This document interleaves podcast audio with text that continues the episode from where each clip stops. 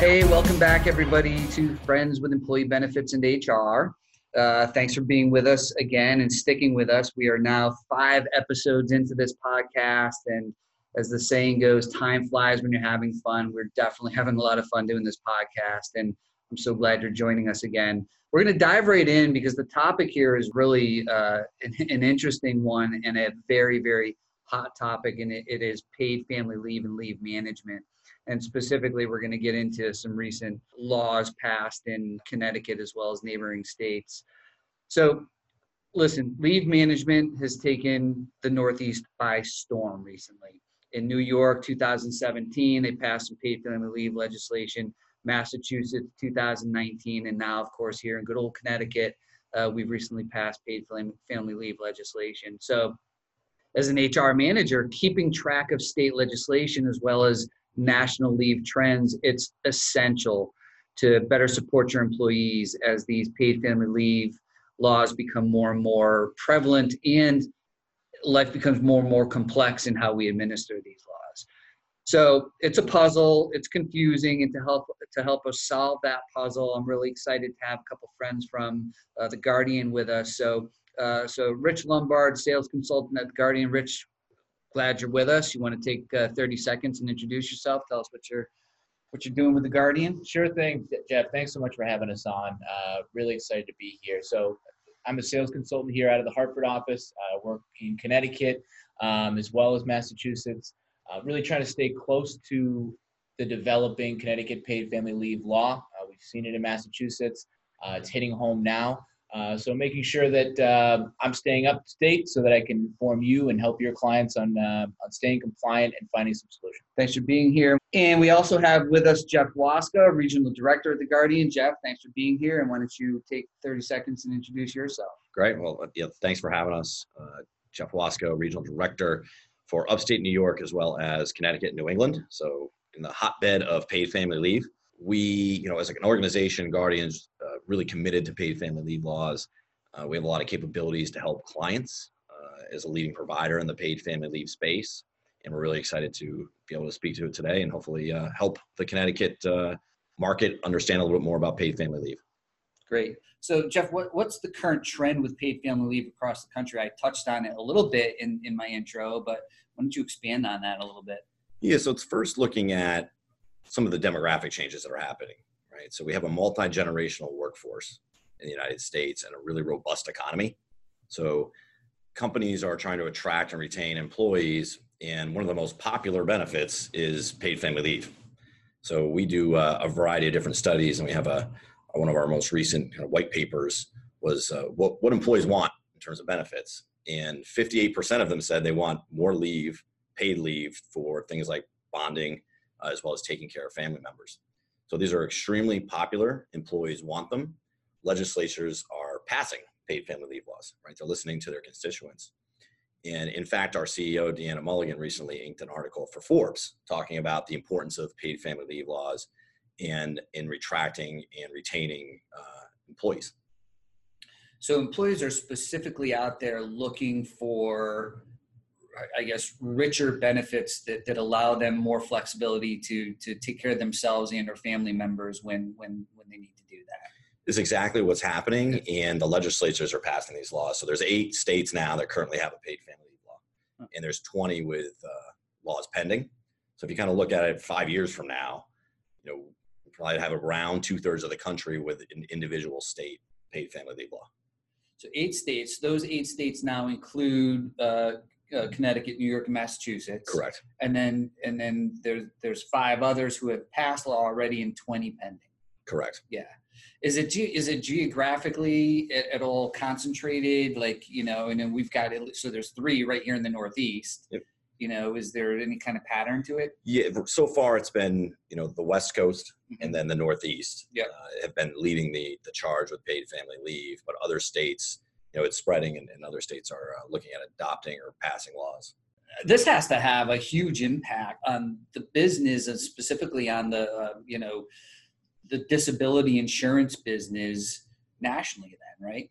Yeah it's completely changing uh, how we operate right how employers are going to offer benefits. So the paid family leave portion makes make people think that it replaces short-term disability or does my short-term disability policy cover this paid new paid family leave law and the answer the majority of the time in these states is it doesn't. So because the paid family leave law although similar almost like a cousin to short-term disability benefits is a different benefit altogether. So you have to really re-engineer your benefits package to include and incorporate paid family leave laws. Yeah. So is it impacting so it's impacting your business the business of disability insurance and family leave management but what about businesses in general across the country is this are, is this wave of is this trend toward paid family leave impacting business in general in the in the country Yes. Yeah, so we, and what we're finding is that in particular, it's making it more challenging for employers to be compliant with the state plans. Hmm. Right. So uh, think about a Connecticut based employer. They may have employees also in New York and Massachusetts, right? They're, they're bordering both. And if you have employees in all three states, you now have three new paid family leave laws that you need to be in compliance with okay. and then manage through when folks are out taking through taking those laws right, or taking right. those benefits. Well, yeah. And even if you're, even if you're an employer based in North Carolina, but you've got employees in in Connecticut or Mass or in, one of the other eight states, right? It's impacting them as well, and it's made it more complex for them to manage their leave programs. Correct. The majority of the laws have one.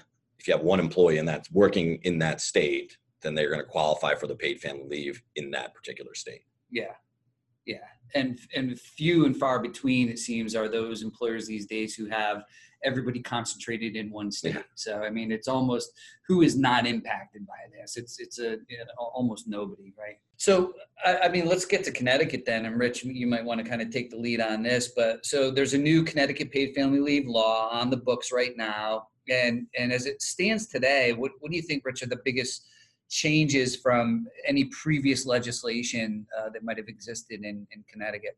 Yeah, so part of what makes the Connecticut legislation interesting and a little bit different than what we've seen um, in Massachusetts specifically, because I know that's front of mind for a lot of people, is Connecticut already has the family and medical leave law in place, has their own family medical leave law in place. Now, it's not paid, right?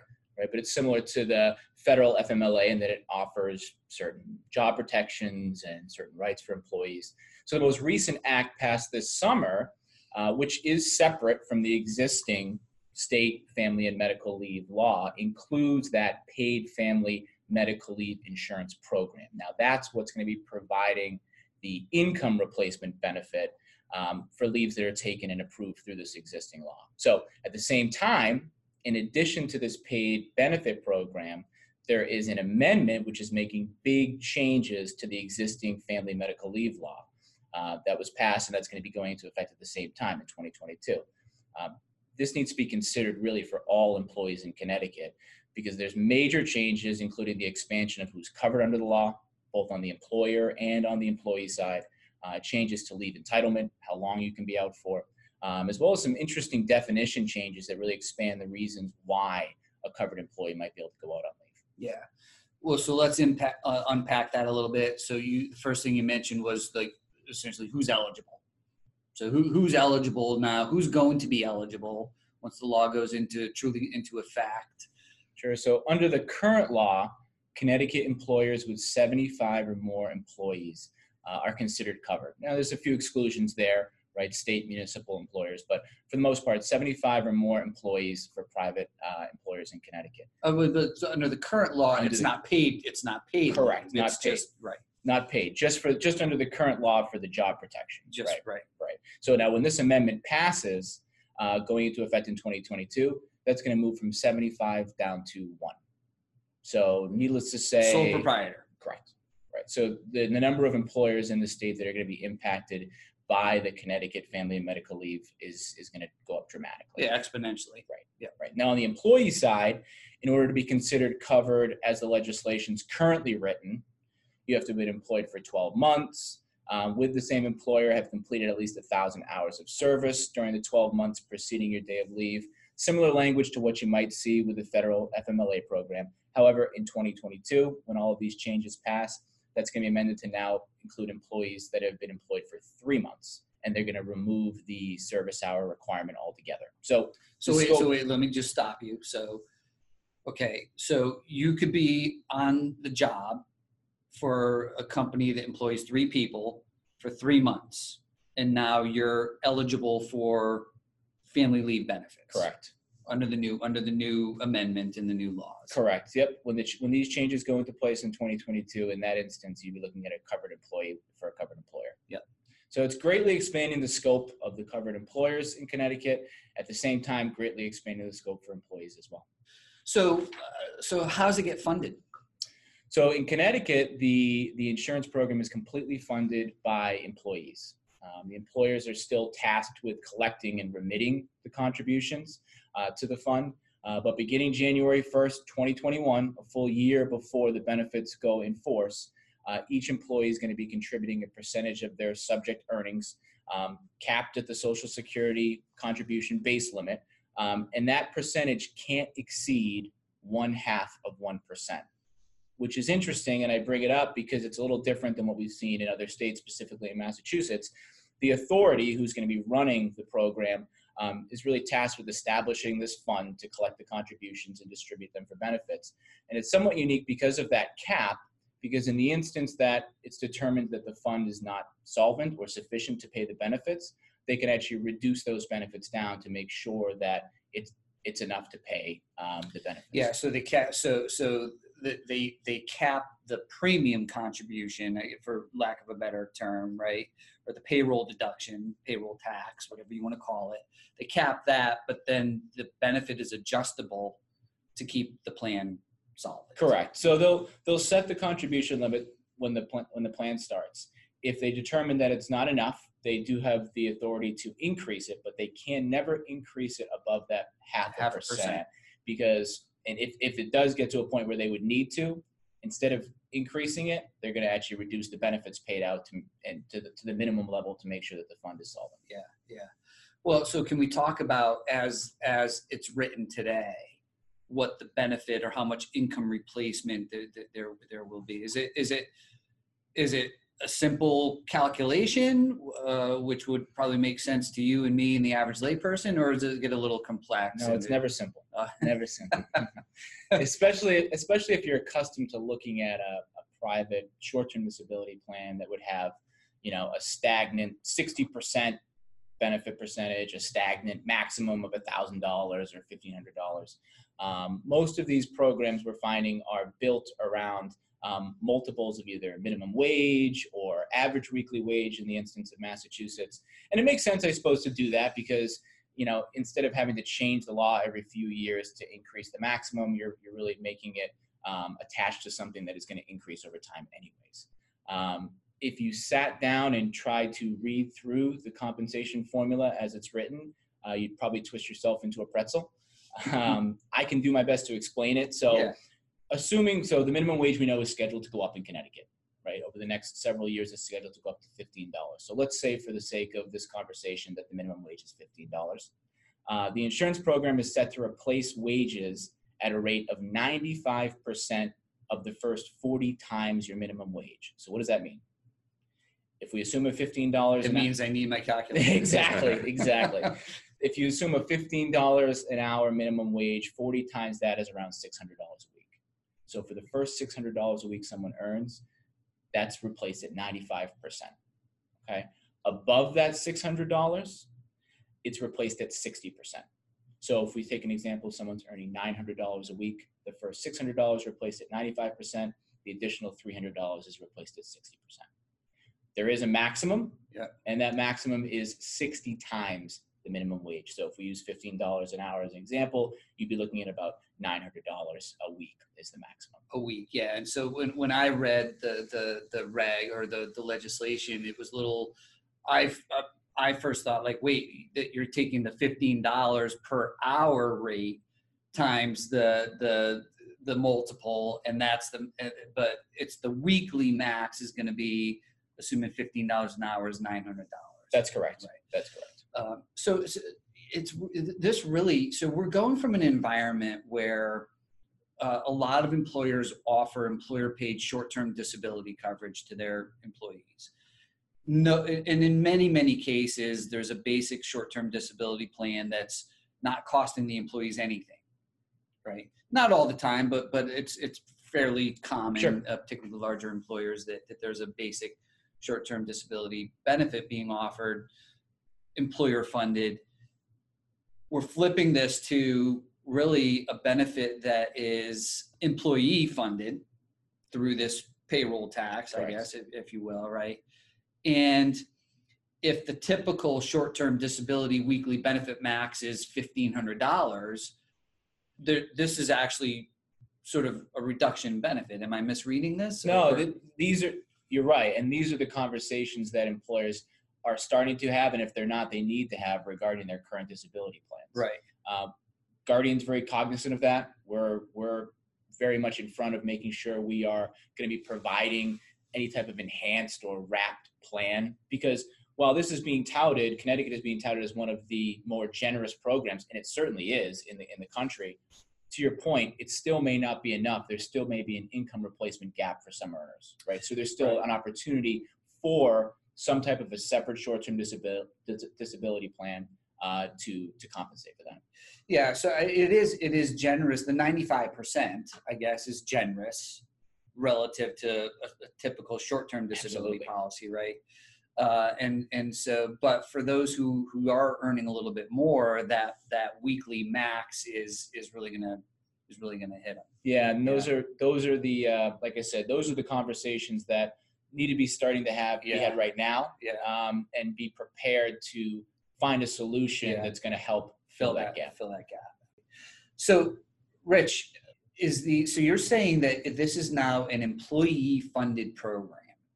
Can employers chip in though if they want to in the state of Connecticut? It, and, and Jeff, you might want to chime in on what's going on in Massachusetts as well on that. But but does it have to be 100% funded by the employee? Nope, the employee can or the employer can can pick up the cost absolutely, and I, we expect a lot will. I mean, Yeah. especially those that are currently offering a paid short-term disability plan. There's nothing stopping them from picking up the cost. Um, in Massachusetts, there is an employer portion that is required. Um, Jeff, I can pass it to you, and you can talk a little bit more about that. you say it, it depends on the size of the customer, uh, Mm. by the way the law is written in Massachusetts, but it- basically over 25 employees, the employer is required to pay a certain percentage of the, the premium. But in essence, it goes back to the original kind of opening comments of as an employer trying to attract and retain employees, and these laws are very popular, you know, we see a lot of employers paying for the premium. But I think you said in Massachusetts, the employees. Is it the employees that have to pay some portion of it, or the employers that have to pay? The, some the, in Massachusetts, unlike Connecticut, the employer is required Is to pay required. a portion of the, bene- uh, the benefit over Right. 25 lives. Right. Okay. I mean, you could see where this could get really confusing. Absolutely. Even if you have employees just in two states, Mass, and I'm sure New York's different, right, Jeff? Very So- different. Okay. Very so but let's not even go there.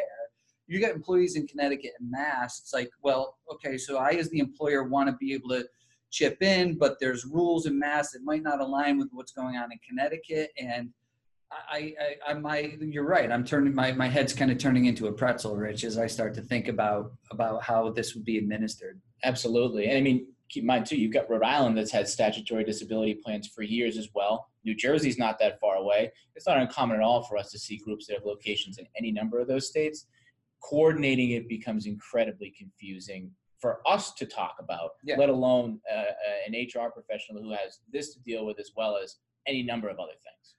Well, yeah, and if you're if you're a if you're a ten employee firm, you don't have a full time HR. Likely, one person dedicated to HR that, that that can keep track of this stuff. Like, what what does an employer do about that? Yeah, so and it's it, what we saw, and we saw at first it was New York State, and now we're seeing it in Massachusetts and soon to be in Connecticut, is that the drive to outsource FMLA and absence administration, which will put PFL under that Yeah. umbrella, that that happens very quickly. It's uh, kind of the straw that broke the camel's back, you know, the old adage. And what we saw in New York, for example, is a rush for employers to outsource the absence management and take this complexity uh, and compliance issue away from them to into uh, to industry professionals that do this every day. Yeah. It, and it is a compliance issue, isn't it? Because because if you if you're inconsistent with your application of, of, of your of how you administer this, you're going to get into some trouble. You could potentially get into some trouble uh, with labor laws and with the law with the leave laws itself, right? Cor- correct. Yeah. So that's the that's one of the advantages to outsourcing it to Yeah. to uh, carriers that that provide that service. Yeah, yeah. The, the, this is what they do day in and day out. Yeah. Yeah, we equate I equate it to it's you know if you need to have heart surgery, you'd go to the cardiologist that's done it you know 100,000 times the surgery. Mm-hmm. You're not going to the medical student who hasn't decided if they want to be a cardiologist or not. I don't for a big enough discount. Jeff, in Massachusetts and probably New York, am I am I remembering this correctly that there were a lot of changes to the legislation that that happened, you know, so from the point that it was passed to the point that it was finally actually enacted.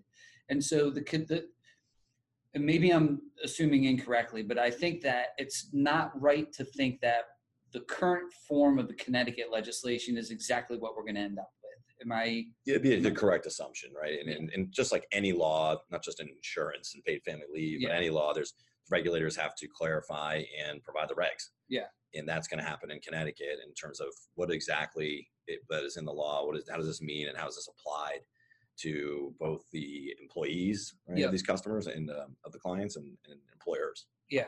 So there's still a lot of unknowns, Right. right? That, but that in Connecticut specifically, this is going to happen very quickly, right? So the- Yeah. I know Rich had originally mentioned, you know, the law goes into effect one one twenty two, so it sounds like there's a lot of time. Yeah. But one one twenty one is when deductions start to go into the state plan, Mhm. right? So it's not that far off. So if you kind of back the timeline out, you need to start looking at this sometime in the summer of 2020. And a best practice that we've seen, uh, based on New York and now Massachusetts, and again soon to be Connecticut, is you don't want to be waiting until the very end. It's like sitting in rush hour traffic, which no one wants to do, including me Yeah. Yeah. eh, but you're sitting waiting in line with everybody else. You really want to get in front of outsourcing uh, and talking through how does your benefits program need to change and adapt to attract and retain employees and deal with the uh, absenteeism that will result as of from PFML, people using the benefit. Well, yeah, that's another thing altogether, right? Is is this could lead to addition, you know, so in, increases in in employee absenteeism. You know, so just going back to the analogy of rush hour traffic, if you're an employer in Connecticut, you really want to let, let's let's get on the road at 6 a.m. Don't wait until 7:30, right? We, we got to get out ahead of this. But do we know yet in Connecticut? So in Massachusetts, you can actually go to a private plan. You don't the, the employer doesn't have to participate in the in the state plan, right? Correct. Is it the same going to be true in Connecticut? So there is in the legislation there is the ability to waive out of the state plan Yeah. in Connecticut and into a private plan. And, and as it stands today, anyway, the, the legislation will allow for that. Correct. And and Guardian's going to. I, I mean, it seems like you guys have really leaned in on this and taken a lead, and you're you're one of the carriers that's offering private plans where where these state laws exist. I assume you probably wouldn't be here if you didn't plan on being being here in the market in Connecticut as well. Yeah, we're, we're, we're definitely monitoring Connecticut. Yeah. We're very interested in Connecticut. I mean, and, and uh, you know, we joke internally instead of PFL, you know, we call it GFL, Guardian Family Leave, because we're so entrenched, you know, from our executive leadership uh, on down, and, and have a lot of scale and expertise in this space to help our help our customers. Yeah, yeah. But you you left yourself with an out there, right? You're intrigued by Connecticut, but my point, I guess my question was like do we even know yet what private plans are going to be available and what they're going to look like and what what they're going to cost? Yeah, so not yet. Not yet. So that because and, and and part of it is is, is there's no the regulations aren't finalized. Yeah. So we need to review Right. regulations. They can change uh, and adapt to them, uh, and then make a final determination. Uh, because I know that you know I personally have clients now that are asking, you know, what, wait, is my cu- is my current ST short term disability plan will that suffice? Like, am I gonna? And and we were talking about this before. Like, we know the answer is no. Right. And that's the key is what I was talking about through the timeline of. It sounds like one one twenty two is you know far out, but Mhm. really it's going to be the summer of 2020 that we're going to be working through this in Connecticut to figure out you know hopefully the regulations are finalized and then you have some advance notice to work through what are the best options as a Connecticut based employer, or that might be the state plan, Mhm. it very well could be, or is it waiving out into a private plan? And what does that look like? What's that process? And ideally, you want to have that happen before 1 121 because that's when the deductions for the state plan start. Right. So you need to make a decision before, minimally before one one twenty one, as to whether you're going to participate in the state plan or a pri- or, or purchase a private plan. Exactly. And, and are there and are there carriers that are going down, and particularly the the, the outsourcing of family leave uh, was an up was an up market thing. Larger employers, 250, 300 more employees. Uh, are are there carriers um, that are going to be willing to to manage leave down to the 10, 20 life level, or what's Yeah. So we, we traditionally absence management, FMLA management outsourcing has been for the larger customers. Yeah. We can define that, you know, thousand plus, five hundred plus. Yeah. Uh, Guardian has a unique solution that we go down to fifty 50? employees. Okay. That's where the federal FMLA law is. So that's, Right. where, that's where we go to. And you need a lot of scale on that space to make it worthwhile for the customers. Yeah. Uh, and to bring that expertise. Uh, we're all in on it. You know, we're, we're very committed to that space. We think, as I mentioned in the earlier comments, that paid family leave is going to be in a number of different states over the next few years. Yeah. And we want to be positioned well to, to help our customers uh, there. Is it going to go down to 10 lives to your question? I kind of doubt it that you're going Right. to see that outsourcing uh, down there. But the, the, one of the big best practices or the number one takeaway I'd, I'd say from our experience in New York and, and now Massachusetts is to get in front of the absence management outsourcing. right? Yeah. And I know I use rush hour traffic, but you don't want to wait till 1 121 or 1 122 when you could start outsourcing it prior to the Connecticut law taking effect and have that all set up. So when the law does go into effect, you're kind of checking that box, getting Yeah. into whatever solution works for you as the, as the client, and not having to worry about, well, now I also need to implement compliance around absence management. So you want to get way ahead of it. Yeah, The good news is you have time to do so now. So that's a, I think that's a great idea. Is first establish your your your leave management administration, outsource that if you can. If you're so larger employers should be able to do that.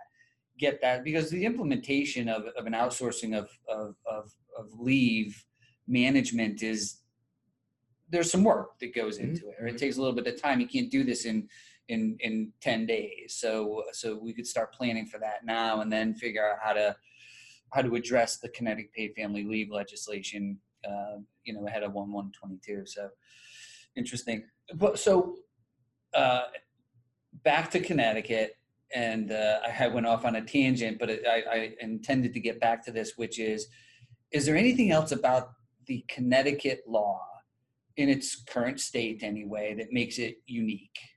Sure. And going back to what we talked about originally, there is a current law in place, Mhm. right? So that is a little bit different. So I think that's going to help expedite some things because there's a framework here. Um, but some of the other changes that are pretty significant outside of what we talked about already, which is expanding the scope of the eligible employers and the employees, is there's changes even to the duration of the leave. Right now in Connecticut, you can take up to 16 weeks in a 24 month period. That's changing. That's now going to 12 weeks in a 12 month period. They're actually adding an additional two weeks uh, that you can have if, for any type of incapacitation that occurs during pregnancy. Um, so there's changes to the duration. There's also some major definition changes that are going to impact reasons for why you can take leave. Um, so, for example, they actually added definitions of things like grandchild, grandparent, sibling, which had not been in the law previously. Um, the definition of a parent actually changed to include parent in law. Um, most notably, and I think what's causing um, most of the um, the interest is they actually changed the definition of a family member to now include those whose close association the employee shows to be equivalent of those family relationships, which is about as vague Yeah, as you can get. I was going to say, what does that mean? I, I think it's uh, it's up for interpretation. Yeah, right? And which which is what makes it very unique. Um, I say unique, but we have seen it in other states. I think California has something similar. Um, but it'll be very interesting to see how this all plays out in how the authority interprets that and how um, the precedent is set going forward for reasons why you can take that leave. Yeah, yeah, interesting. It's it seems it just leaves a lot for so who's going to make that determination though? Like if it's it, uh, particularly on you know someone that's like a family member, but not really a family. What, what's the definition again? Uh, Whose close association the employee shows to be equivalent of those family relationships. yeah, so who makes that determination? the, the authority does, um, and I think, going back to the original point is that that can go a lot of different directions. Yeah. Right. There can be a lot of different examples that are thrown out there, um, and I think time will tell. So, and it's a, it's a topic that the regulators are going to have to clarify, Right. right? And then that's and this has happened in other states with, with paid family leave laws, and you get some a, a little bit tighter of uh, They're gonna have to, guidance. they're gonna have to refine that definition. Correct.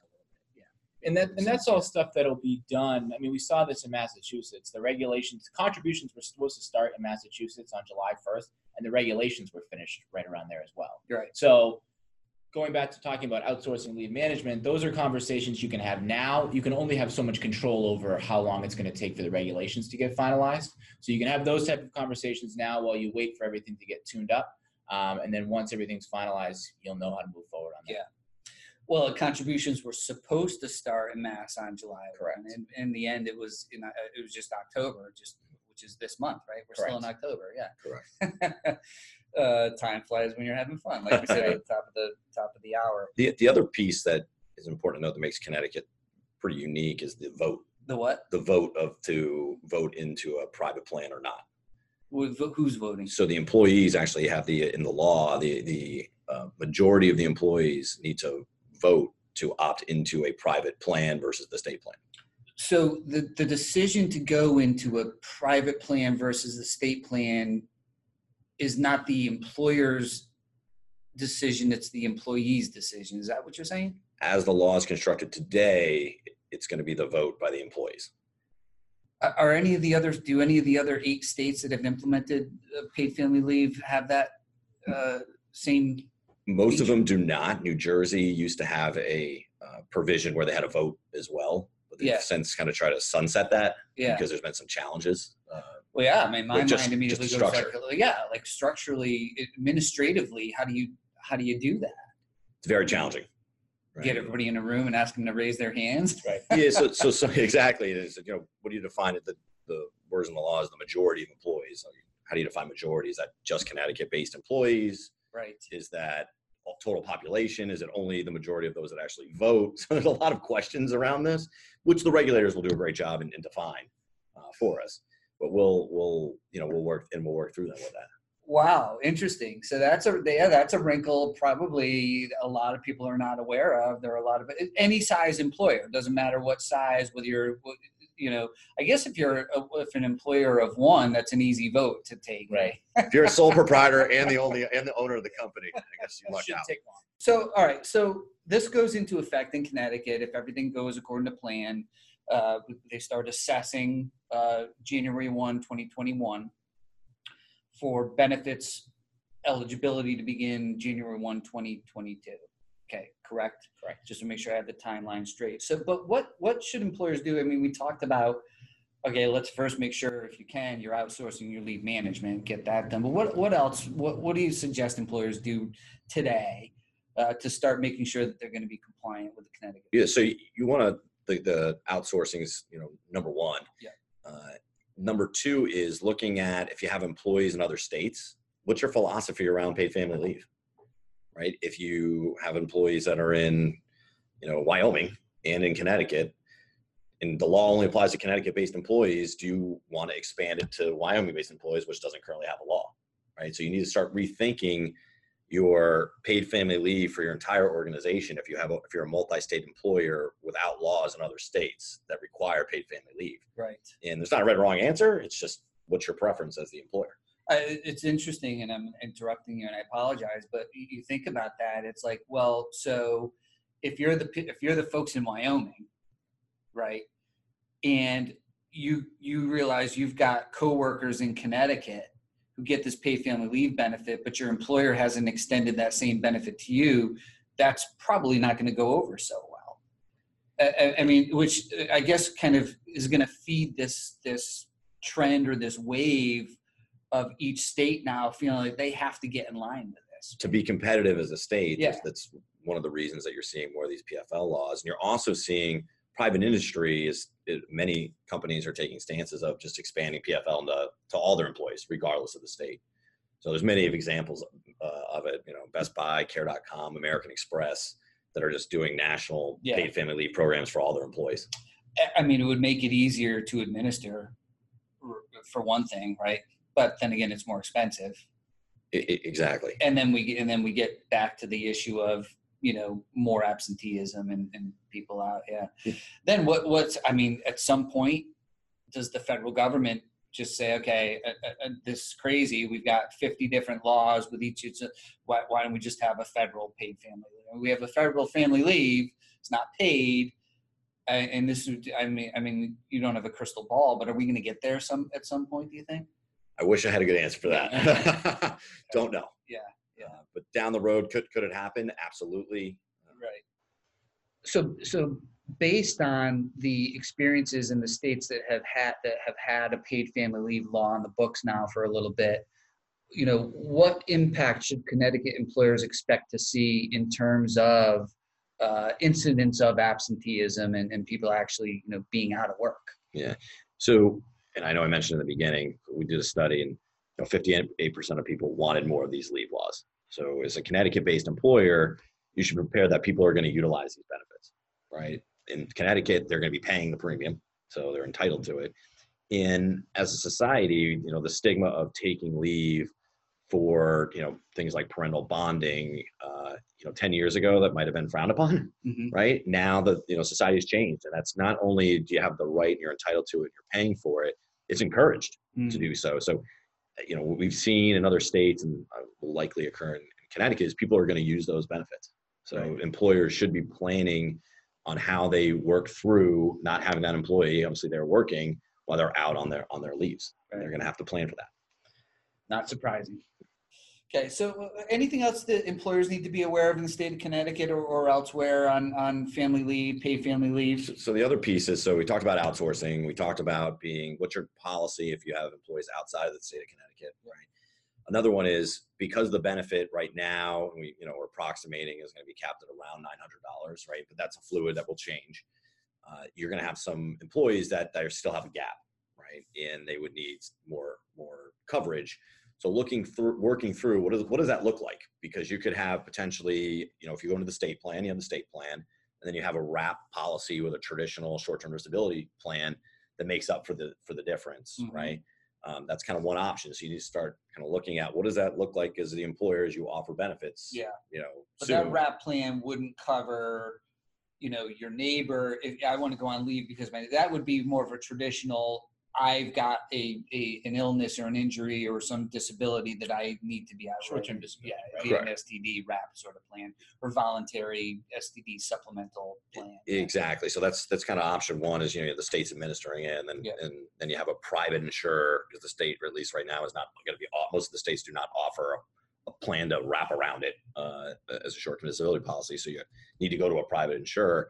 You know what we see many customers do is they say, "Hey, we'd rather just have one entity administering these plans. It's a lot simpler to have our employees just file one claim." Have the state paid family leave adjudicated by that particular uh, insurance company, and then they can insure the uh, the buy up or the wrap STD plan around it. Yeah. It's just a lot cleaner and a better customer experience. Yeah.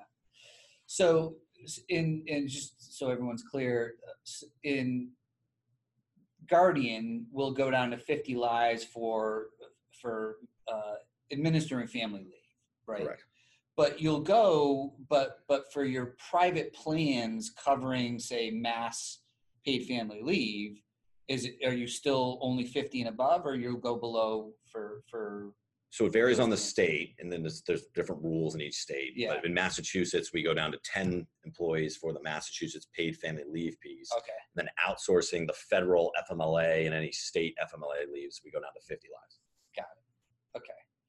All right. My my concern is that that you know 25 employee firm that that that they could get some help here, and it sounds like they can. Yeah, it- yeah. the private market is filling that Is is filling filling, that. that need. Okay. All right. Good. All right.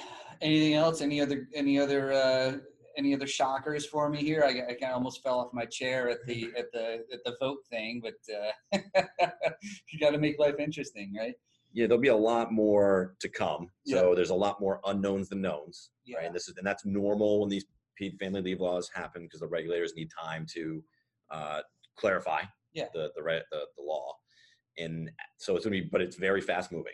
Right? So we talked about in the summer of 2020, a lot of this is going to come together, Yeah. and you're going to really want to look at, you know, outsourcing your your as an employer. What is your philosophy around paid family leave in general? Yep. Right. And you know, in terms of the short-term disability plan that's going to act as a wrap Yeah. around a paid family leave plan, what does that look like for you as an employer? Yeah. Uh, so we're gonna have to have you guys back on, you know, sometime second quarter, second quarter next year, right, to kind of get the update. That's that's my take. So we got to ask back, Rich. Good It's a job. date. It's a date. All right. All right, cool. Listen, I always like to try to uh, get to know our guests a little bit uh, more on a personal level. But let's, uh, I'm going to get sort of a round of uh, rapid fire questions for you. Okay, Jeff, chocolate or vanilla ice cream? Ooh. Can I get a topping? I'll go chocolate.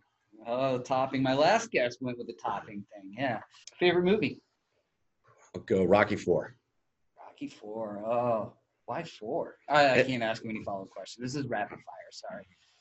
Sorry. uh, would you rather be able to fly or be invisible? These are really good questions. I'll, Yeah. I'll go with fly. And uh, if you weren't doing what you're doing now, what would you be doing? I love working for an insurance company, so I really don't know. I would uh, live on a beach somewhere. Ah, just living on a beach, Yeah. yeah. doing nothing. All right. And what would your one takeaway from this be, Jeff? Like, if there was just one little blurb that you think an employer needs to take away, what, in your opinion, would it be? It would be get ahead of it. Don't wait till 1 121 Yep. and look to whatever experts and professionals you utilize for employee benefits to help guide you through this process. Great. Rich, ready? Got it. Your answer should be right on. Right. Chocolate or vanilla? Chocolate. All right. Favorite movie? I think it's got to be Dumb and Dumber. I mean, is there a better one? would you rather be able to fly or be invisible? I think Fly. Uh huh. And if you weren't doing what you do now, what would you be doing?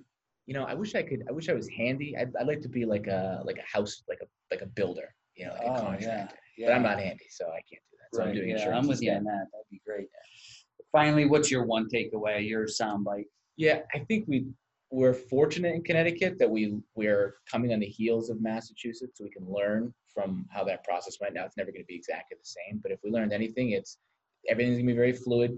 You know, things are changing. You got to you know, we're going to want answers sooner than we're going to get them, but the more you can do ahead of time to plan, um, like we talked about, the better, and the better off you're going to be when things get finalized. Yeah, yeah, but we're all going to have to be flexible and pivot a little bit through this process. Correct. is what you're saying. Correct. Great. Hey guys, thanks for for joining. This is such a such a hot topic. I think this is this prob this episode is going to break some records. I'm pretty sure for uh, listenership. So thanks for joining us today. I really do appreciate it. If you want to learn more about Connecticut Paid Family Leave and Medical Leave Act uh, and how it affects your organization, just reach out to your local One Digital team. We've also added a link to a helpful cheat sheet in the bio of this episode, so check that out. And of course, as usual, I got to remind you that if you like this episode, leave a review and make sure that you're subscribing to the podcast if you haven't done that already. You want to be the first to know when a new episode drops. You don't want to miss anything. We've got some great episodes coming up. Um, so, so subscribe now. Thanks for tuning in. This has been yet another episode of Friends with Employee Benefits and HR.